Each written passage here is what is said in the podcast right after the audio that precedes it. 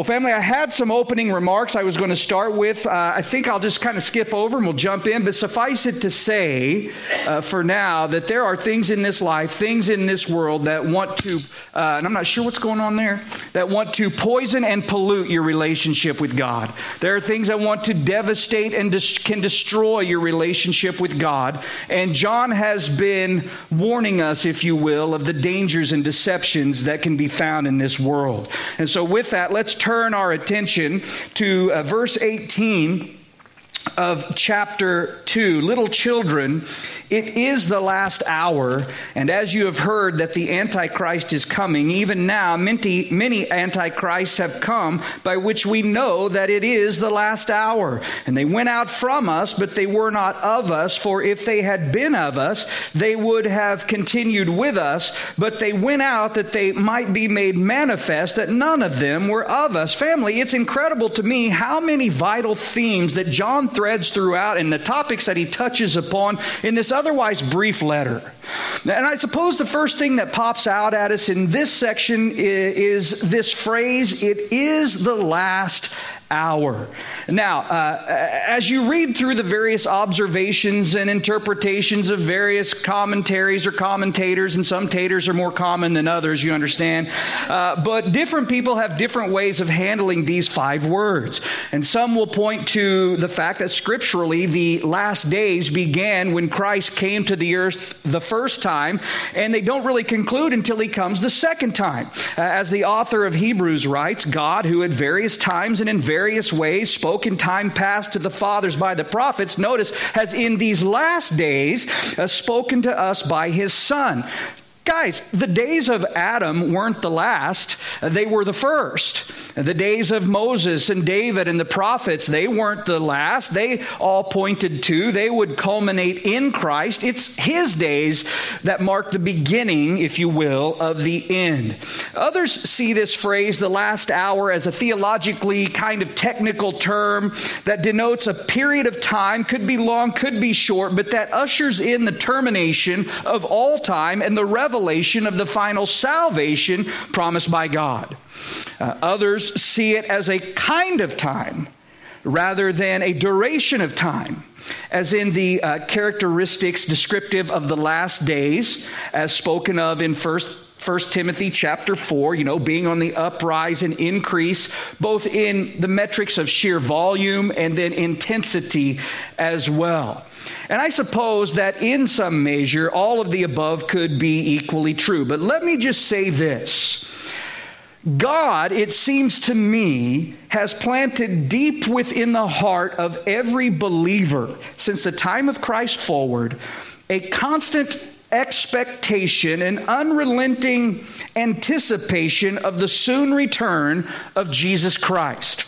Uh, this looming I would say, uncertain certainty that the Lord could return at any moment.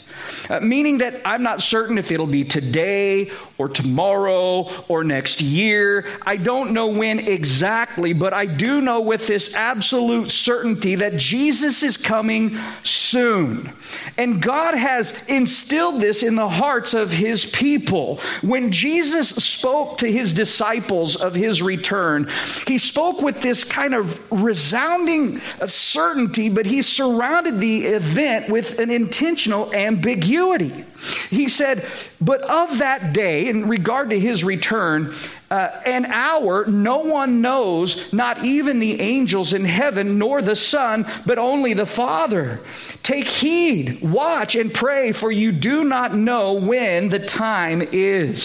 So, with regard to the what, yes, the fact that he's coming again. Uh, he was resolute. I'm coming. It's going to happen. As for the when, he said, no one knows. And that's just how the Father would have it to be. Now, he did, Jesus did, uh, throughout the course of his ministry, consent to the fact that there would be signs, uh, times and seasons, aka we might call them spiritual nuances or prophetic indicators that we would do well to recognize that should alert us to realize that his coming is close at hand, that he's at the very door, so to speak, that he stands on the edge of his return, kind of a thing thing. In fact, he rebuked the religious leaders of his day because their, let's just call it messianic radar, was out of sync with Scripture. He said, When it is evening, you say it will be fair weather, for the sky is red. And in the morning it will be foul weather today, for the sky is red and threatening. He said, Hypocrites, you know how to discern the face of the sky, but you cannot discern the signs of the times. And so Jesus would have us to be aware of what's happening around us, what it means to us, prophetically speaking, that we might be prepared for his appearing. But as I mentioned, I believe that God orchestrated this ambiguity, yet certain expectancy by design, because it renders helpful results in our lives. And number one, it, it creates, it kind of stirs within us a sense of urgency. Uh, the fact we realize, you see, that time is short and we need to get this message out to as many people as possible that they might be saved. You see, God knows that given the opportunity, you and me, come on now, we prefer to be lazy. Uh, we prefer to procrastinate, uh, to put things off to the last possible second. God knows that if we truly believe there was plenty of time before the Lord's return, most of our hearts would be filled with apathy rather than urgency regarding getting this message into the hearts and hearing of others. Also, as for now, this anticipation, this realization that Jesus could return at any moment, well, it encourages a purity in our hearts. So, number one, it stirs an urgency in our hearts. Number two, it kind of helps to create a purity in our hearts and in our lives. Uh, for example, how many of you want to be found drunk or perusing pornography when the Lord returns? Uh, you want to be caught in some kind of sin as he makes his way uh, to the earth again or to catch you up in the air. You know, so in realizing that Jesus could return at any moment, it purifies my life. Uh, I want to stay as far away uh, from that kind of stuff as I possibly can. I don't want to be caught in some kind of sin when my Lord returns. But if I thought that Jesus wasn't coming anytime soon, well, you know, I might be a little more prone to dabble in the otherwise dangerous. Do me a favor, leave your finger here in First John. Let's go together to the left in your Bibles to the Gospel of Matthew, and let's look at the 24th chapter. Uh, Matthew chapter 24. Just go ahead, we'll wait on you. Matthew chapter 24. And I want to draw your attention beginning oh, toward the end of the chapter. Let's look at verse 45, okay? This is Jesus speaking. And he says, Who then is a faithful and wise servant? Which would be the opposite of what? An unfaithful and foolish servant. Whom his master made ruler over his household to give them food in due season. Blessed is that servant whom his master, when he comes, will find so doing. Assuredly, I say to you that he will make him ruler over all his goods. Look at verse 48.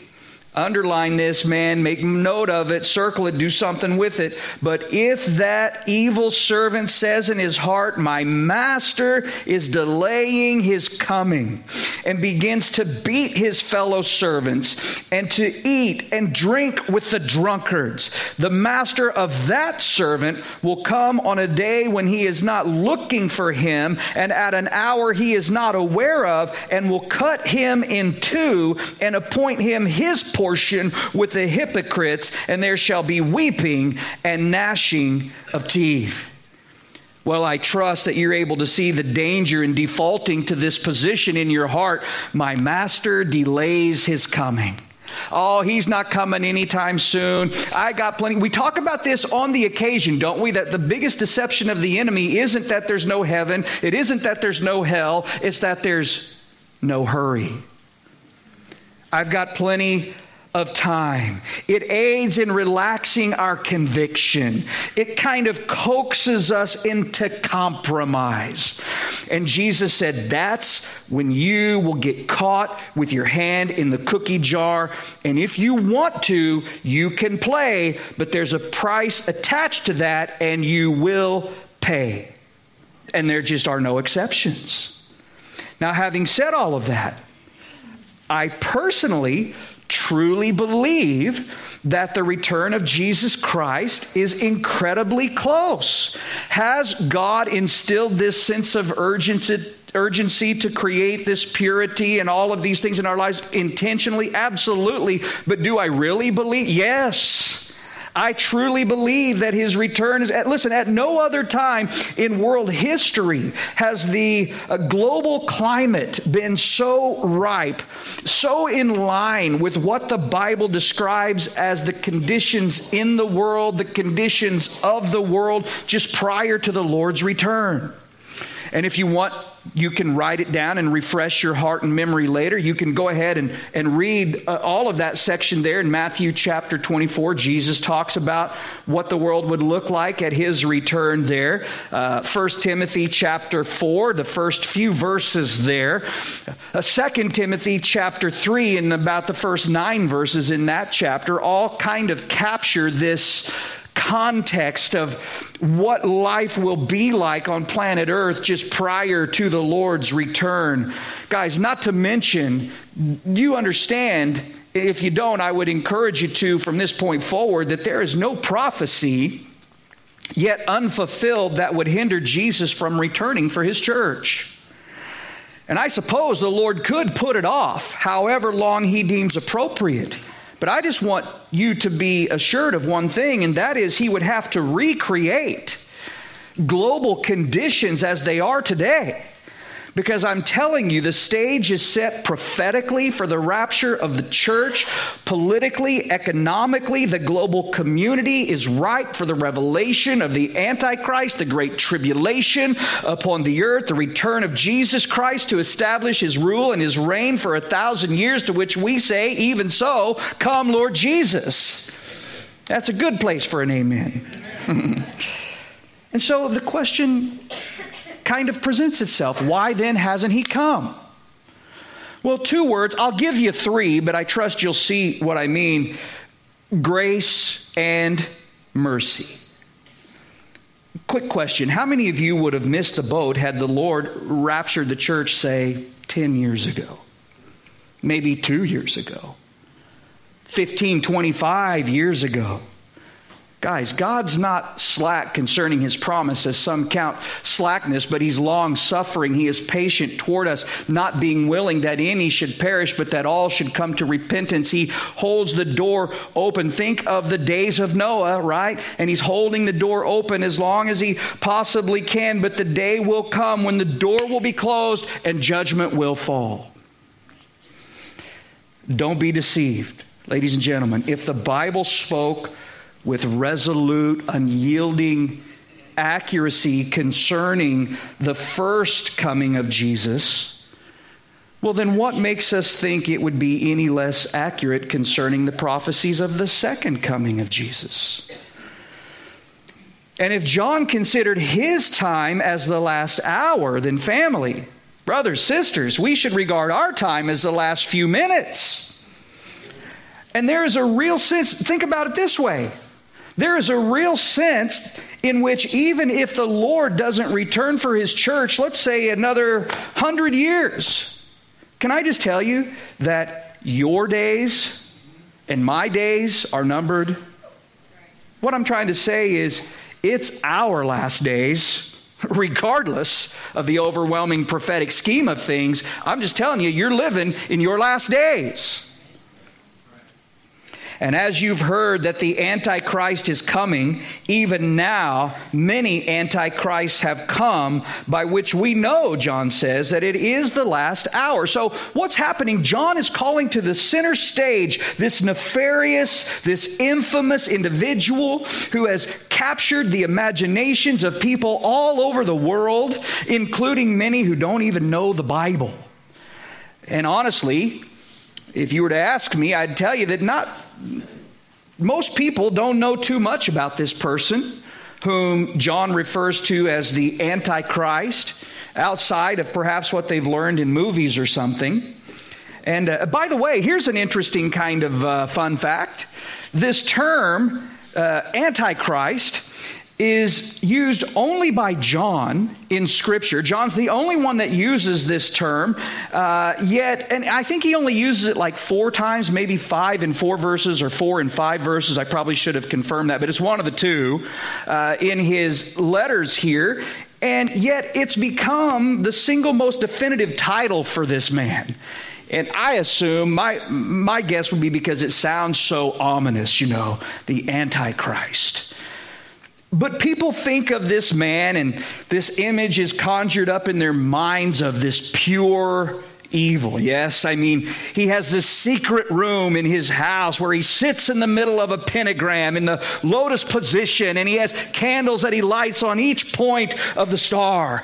And all he thinks about is, is how he can serve Satan's evil agenda and how he can lead as many people to hell as possible. And, and you know, if you were to pull the hair back maybe away from his forehead or off the side of his ears, on there you would see 666, you know, etched into his skin skin. I mean, he's, he's the Antichrist, you know. The opposite Jesus. Jesus is love. Uh, he is evil. Jesus is truth. He is deception. He's Antichrist. And this is how most people think when they envision the Antichrist.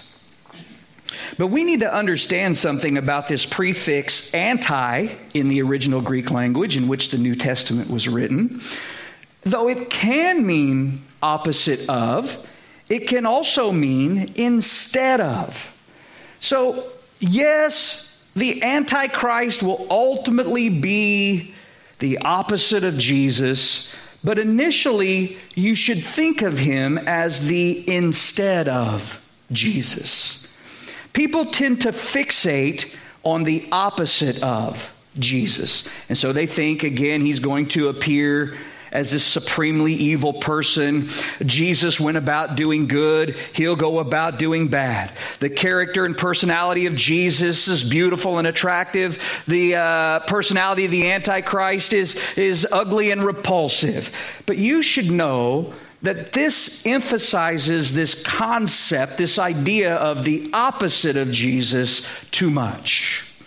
He's not going to come storming onto the scene as this personification of evil. People will love this man.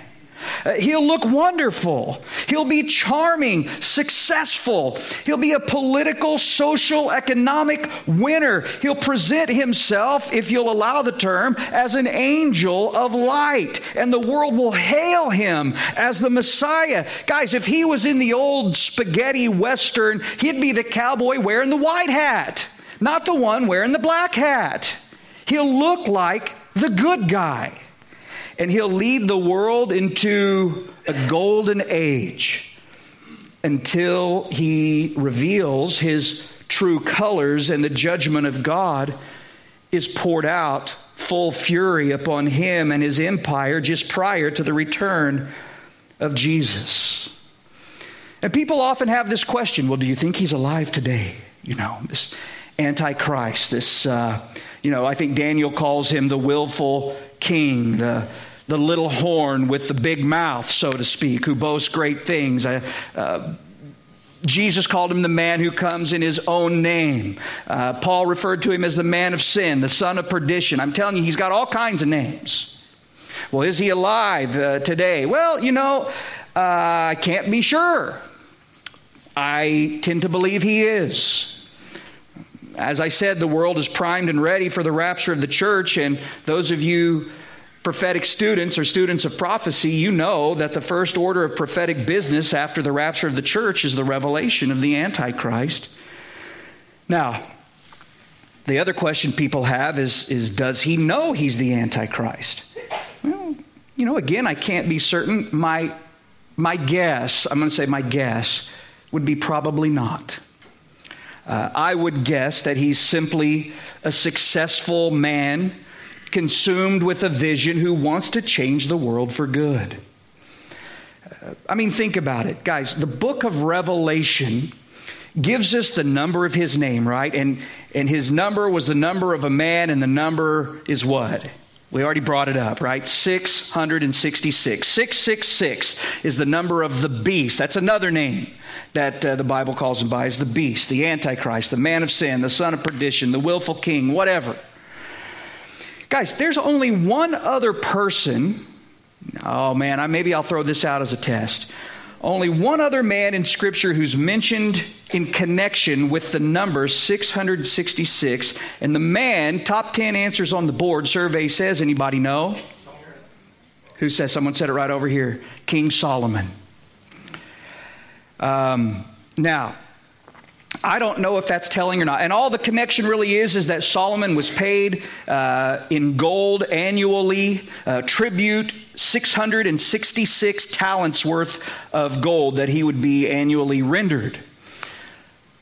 Now, I don't know if this is telling or not, but I will tell you that if you study the life of Solomon, if you learn nothing else, you'll learn that his is the sad story of a good man gone bad. And this could be the story of the Antichrist. Right now, perhaps he's simply a successful young man in business, maybe moving his way up, navigating the waters of, of uh, politics and kind of moving his way up the rungs of that ladder. But I don't think that time is too far away from his revealing, which means you and I need to be ready to meet the Lord in the air. Amen. Okay, We've probably lingered here long enough. Uh, John makes a distinction for us here. We need to pay attention to it. He makes mention of a particular individual whom he refers to as the Antichrist. And I know that the article's not there in the original Greek, but according to the context, you can tell this is what he's talking about the Antichrist of the, the big A. Uh, this man who will lead the world in a final end times rebellion against God. But then he also refers to many antichrists, little a, who've already come. In other words, though there will be an ultimate fulfillment with a single individual, there are many foreshadowings or little previews, if you will, along the way that lead up to and culminate in this point. Or to say it another way, there is a spirit of Antichrist in the world. Does this make sense to you? Providing other variations, other pathways that lead to salvation instead of Jesus. This is the spirit of Antichrist. And John says that this is one of the indicators by which we know that it is the last hour. These other gospels, which aren't gospels at all, springing up, false teachings, other options that exclude Jesus, they're anti Christ. Guys, there is a reason that, you, that they've taken the Bible out of the schools, that some schools in California now are uh, beginning to initiate or uh, going to have very soon, if not already, an after school Satan club uh, that, in which they meet, uh, that they uh, kind of uh, try to, well, you know what they try to do, but they're, they're covering of, well, we, we don't, can, you know, how do you say, oh, what's the word I'm looking for? Basically just non religious type of a thing, which Satanism is religion, but you know, whatever. But there's a reason that uh, you can speak openly of any number of Eastern religions and Hinduism and Islam and all of these different things in public schools, but you bring up Jesus, and ladies and gentlemen, you got a problem. Why is that? Well, it's because the spirit of Antichrist is in the world. Uh, but that shouldn't discourage or dishearten you. It should encourage you, being a sign that the return of Jesus Christ is imminent. And, and Jesus, or pardon me, John says, even now, many antichrists have come by which we know it is the last hour. Now look at verse 19. He says, They went out from us, they were not of us, for if they had been of us, they would have continued with us. But they went out that they might be made manifest that none of them were of us. So, where do these quote unquote antichrists come from? Well, John says many of them at one time identified themselves with the Christian community.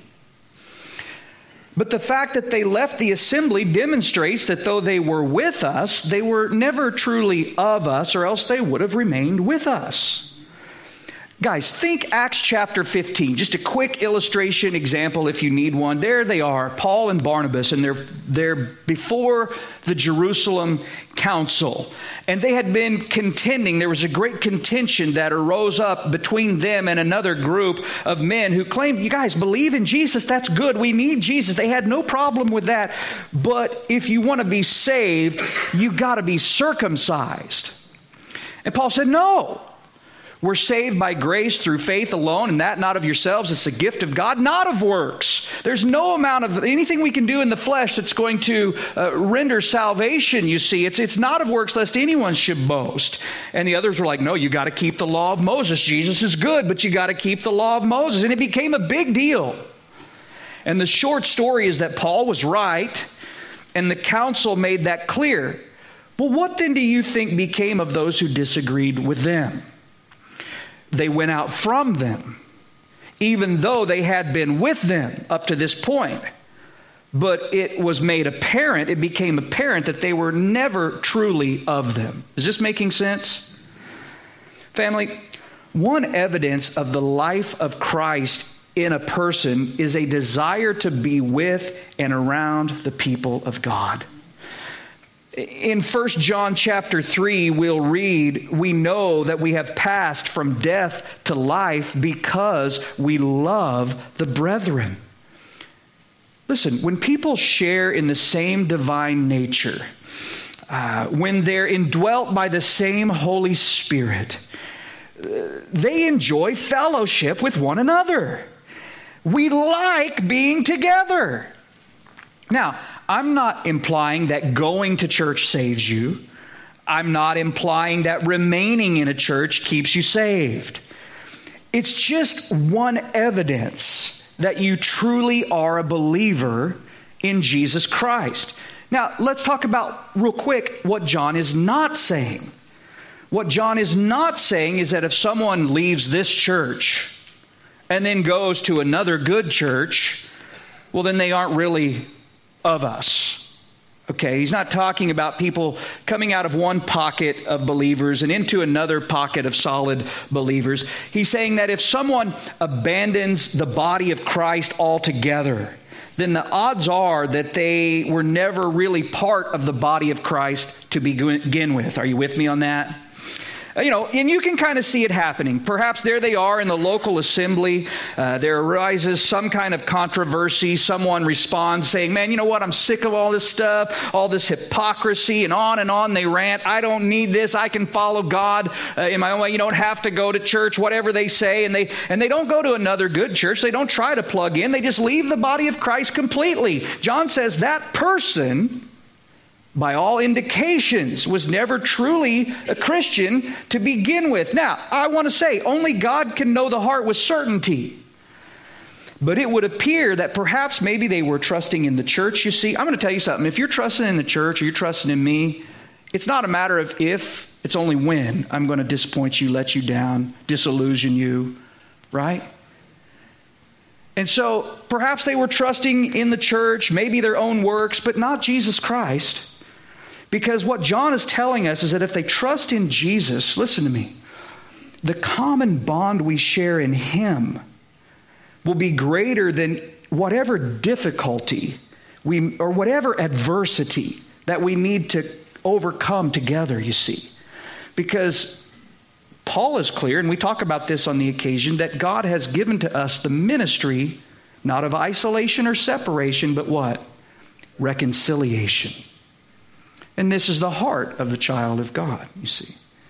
Now, some people are so spiritual, and of course I say that tongue in cheek, so in tune, so in touch with God, that they just can't seem to get along in any church with all the carnal Christians. You know, maybe you've met this guy or this gal, and uh, they're getting kicked out or leaving every assembly in a huff, and it's always someone else's fault.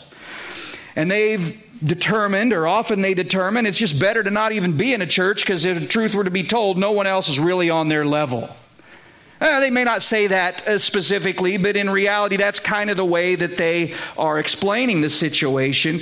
Uh, listen, be careful of that one. If you love Jesus Christ, you're going to want to be around the body of Christ. At the same time, a healthy body will purge toxins, won't it? I guess what I'm saying is that our assembly, Calvary Chapel of Joplin, should be so inviting, so warm with the love of Jesus. That truly anyone, regardless of how sinful they may be, how many of you met this guy, this gal? You invite them to church and they're like, oh man, I can't come to your church. The roof would fall in. The walls would fall in. I'd get struck with lightning, whatever. They all have some kind of thing that they want to say. And you just want to say, hey, you know what? Come on out. You're not going to get struck with lightning. The roof's not going to fall in, my, my friend. You're going to be loved. You're going to be welcomed. Yet, our desire to honor God and our study of His Word should be so square on the head, as my friend Justin Alfred would say, brother, you want to hit the nail on the epicenter, you know? Um, our desire to study God's word and apply God's word and to show ourselves approved unto God, workmen and women that need not be ashamed, rightly dividing his truth, should be so square, so serious that if someone doesn't desire to do the same, they just can't stay too long. You know, they either got to get right with Jesus or find somewhere else to be because they can't play that game of trying to look like a Christian but having no true desire to be a Christian here. They'll go out from us and it'll be made manifest that they were never truly of us. Does this make sense? All right. Now look at verse 20. But you have an anointing from the Holy One, and you know all things. Now, I have not written to you because you do not know the truth, but because you know it, and that no lie is of the truth. Who is a liar but he who denies that Jesus is the Christ? He is Antichrist who denies the Father and the Son. And whoever denies the Son does not have the Father either. And he who acknowledges the Son has the Father also. Okay, few things here briefly before we begin to move to our close. Back in verse 20. I want you to realize this. There's a more accurate reading that would be rendered. Some of your Bibles may read this way. But you have an anointing from the Holy One, and you all know. Full stop. Rather than you know all things. Now, I've met some of those believers who know all things. Perhaps you have as well. They can be very difficult to get along with.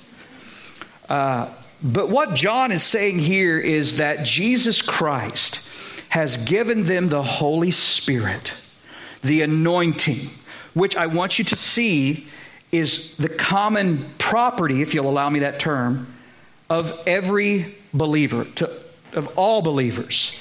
And the Holy Spirit makes known to them that what John is sharing with them is true. He's like, I'm telling you this, you know it's true. This is what he's saying. It's resonating in you, it's bearing witness with you. That's why he follows up by saying, I've not written to you because you don't know the truth, but because you do know it. The Holy Spirit in your life makes it possible, you see, for you to discern the truth from the lie. Uh, to the Corinthians, uh, Paul said it like this He said, These things we also speak, not in words which man's wisdom teaches, but which the Holy Spirit teaches. Notice, comparing spiritual things with spiritual, but the natural man does not receive the things of the Spirit of God, for they are foolishness to him, nor can he know them because they are spiritually discerned. It is the Holy Spirit that enables a person to discern, to know spiritual truth. Are you with me here? And let me say this when the New Testament speaks of the anointing, guys, it's never referencing some special class of Christian that's been given a certain almost magical something that very few others ever receive. And man, you can tell when the anointing comes upon them because they start talking a little stranger. Their inflections get a little more dynamic. And man, they may even do some weird things. And they may throw it like, you know, and some people will. And, and it's just important that we, we say this uh, because this is the, the, anointing is not something that someone catches, you know, it's not spread like a virus. He's not contagious in that regard. It's not something someone comes under or catches from someone else or makes anyone act weird. Now, one may have a greater measure of gifting than another. Yeah, we acknowledge this. But if you believe on the Lord Jesus Christ, the Holy Spirit has taken up residence in your life, and I'm just going to tell you, you have an anointing from God. Now, whether or not you are submitted or responsive to the anointing in your life, that may be another matter. But God has given it to you nonetheless. And so John is pointing out that just because these people used to run with the church, that doesn't make the lies that they're spreading okay. Well, yeah, I know this guy, and surely he would say, he said, No, no lie is of the truth. You have an anointing, you know what I'm telling you. No lie is of the truth. No word that leads people astray from Jesus Christ and his role in our lives as our Savior, having led a sinless life, as God come in the flesh, dying on the cross for the sins of the world, rising from the dead three days later. No word that would, would uh, seek to lead someone astray or away from that is to be received, it's to be rejected completely and totally. He says in verse 22 Who is a liar but he who denies that Jesus is the Christ? He is Antichrist who denies the Father and the Son. And he says, Whoever denies the Son does not have the Father either, and he who acknowledges the Son has the Father also. Now, guys, we're going to wrap up, we're going to wind down, but I want you to see this here. To affirm Jesus Christ means more than simply saying that he is the Messiah. You should see the how do you say, mm, man, my words escape me. Kind of the, I, I want maybe irrefutable, undeniable. Uh, you should see the connection that is inseparable between the Son and the Father. There it is. Okay? Uh, it has to do, this, this uh, affirming of Jesus Christ has to do with understanding uh, the relationship between Jesus the Son and God the Father. And that to deny one is to deny the other. He is Antichrist who denies the Father and the Son. The Father and the Son are integrally, essentially bound together. They are inseparable in this capacity. Remember, Jesus said, I and my Father are one. Okay? Even as God or the Father is God, even as the Father is God, so is the Son. They are one. Are you tracking with me? Jesus is fully God, even as the Father is God. Um, if Jesus was just an ordinary man, if he was just a good teacher, then his death on the cross doesn't mean nor accomplish much. But if he is the sinless, eternal Son of God in human flesh, eternal God, uh, uh, let me, I'm just going to re- rephrase that. If he's the eternal God in the flesh, yes, the Son of God, but the Bible is clear in the book of Corinthians that it was God in Christ reconciling the world to himself. Are you with me on this? If he is the eternal God in human flesh, his sacrifice means everything and can atone for the sins of the world. This is that's how critical all this is. Okay, uh, I'm going to care if you want to go. So here's the question Who is Jesus? Everything hinges upon your answer to that question. Whether or not we're truly family, your eternal destiny, Guys, everything. You'll often hear people say something to the effect of, well, you know, we all worship the same God. I mean, you have one name for him, I have another name for him, but we're talking about the same person ultimately. We all worship the same God, you see. Listen, when someone tells you that, respond with this question. They say, well, then let me ask you this Was your God perfectly revealed in the person of Jesus Christ. Because the Bible says in Colossians chapter 2 and verse 9, for in him, in regard to Jesus, dwells all the fullness of the Godhead bodily. The author of Hebrews referred to Jesus as the express image of his, that is, the Father's person in other words, if you want to know what God the Father is really like, study the life of Jesus Christ.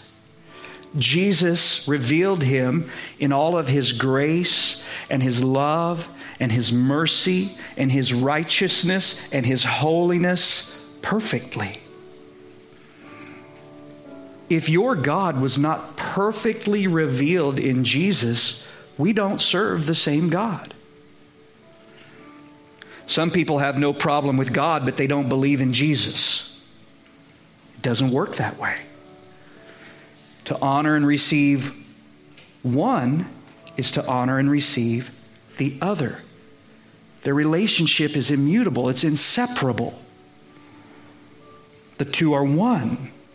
You can't worship God but leave out Jesus. And so let's bow our hearts acknowledge and affirm Jesus Christ as our Lord and our God. You know, I think about that sometimes. Jesus, well, Jesus never claimed to be God. That's a false statement, by the way. He did again and again. But nor did he ever deny the fact that he was God. You remember when Thomas, after the resurrection, when Thomas saw him and he fell down before him on his knees and he looked at him, Jesus said, Thomas, don't be unbelieving, but be believing. You know, look at the, the prints of the nails in my hands and my side, my feet, touch them, see, it's me. And Thomas fell down before him and he said, My Lord and my God.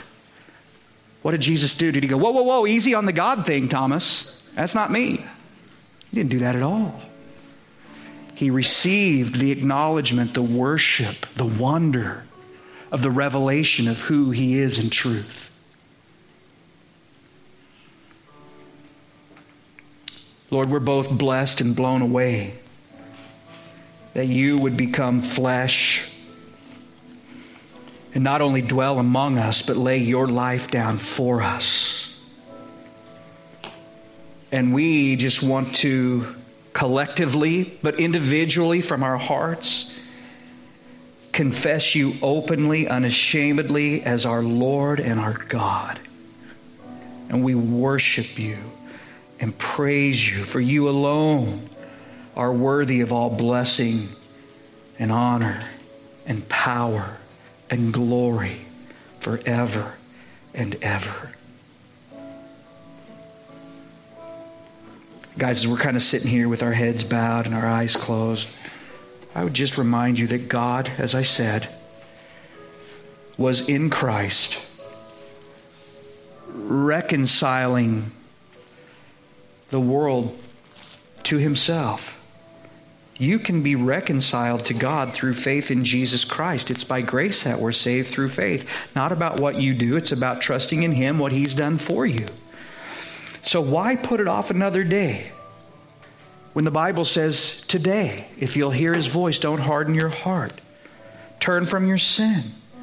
Believe on Jesus and be saved. Surely time is short, guys. Jesus is coming soon. Ready your heart before him, surrender your heart to him, believe on him. I don't know, maybe that already reflects and represents everyone who's here today, but maybe not.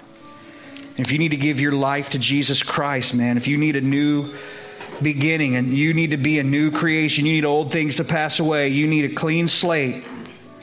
Well, I'm not talking about renewing your relationship with God. I'm talking about repenting and beginning a relationship with God. If that's you, I want to pray for you. I don't care how old you are, young you are, where you've been, or what you've done. I just want to give a moment to you to say yes to Jesus Christ. Not the church, not religion. Yes to Jesus Christ. For the very first time, truly, honestly, in your life. Is that you? Let me pray for you. I'm going to ask you to raise your hand if that's you. And if I see it, I'll say it and you can put it down. But I just want to give you a second to go, you know what, man? I'm not playing games anymore. It's time to get right with God. Anyone I can pray for?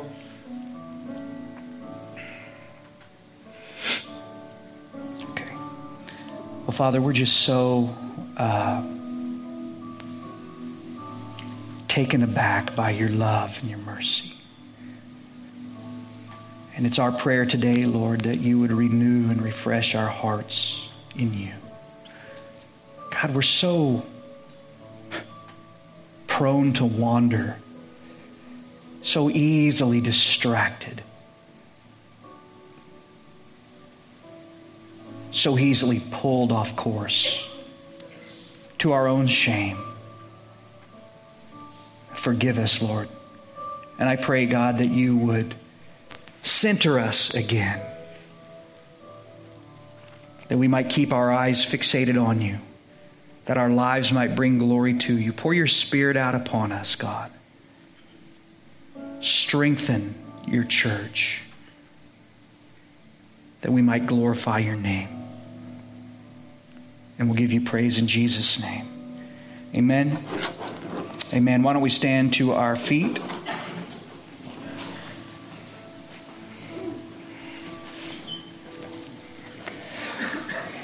Guys, may the Lord bless you and, and uh, be with you.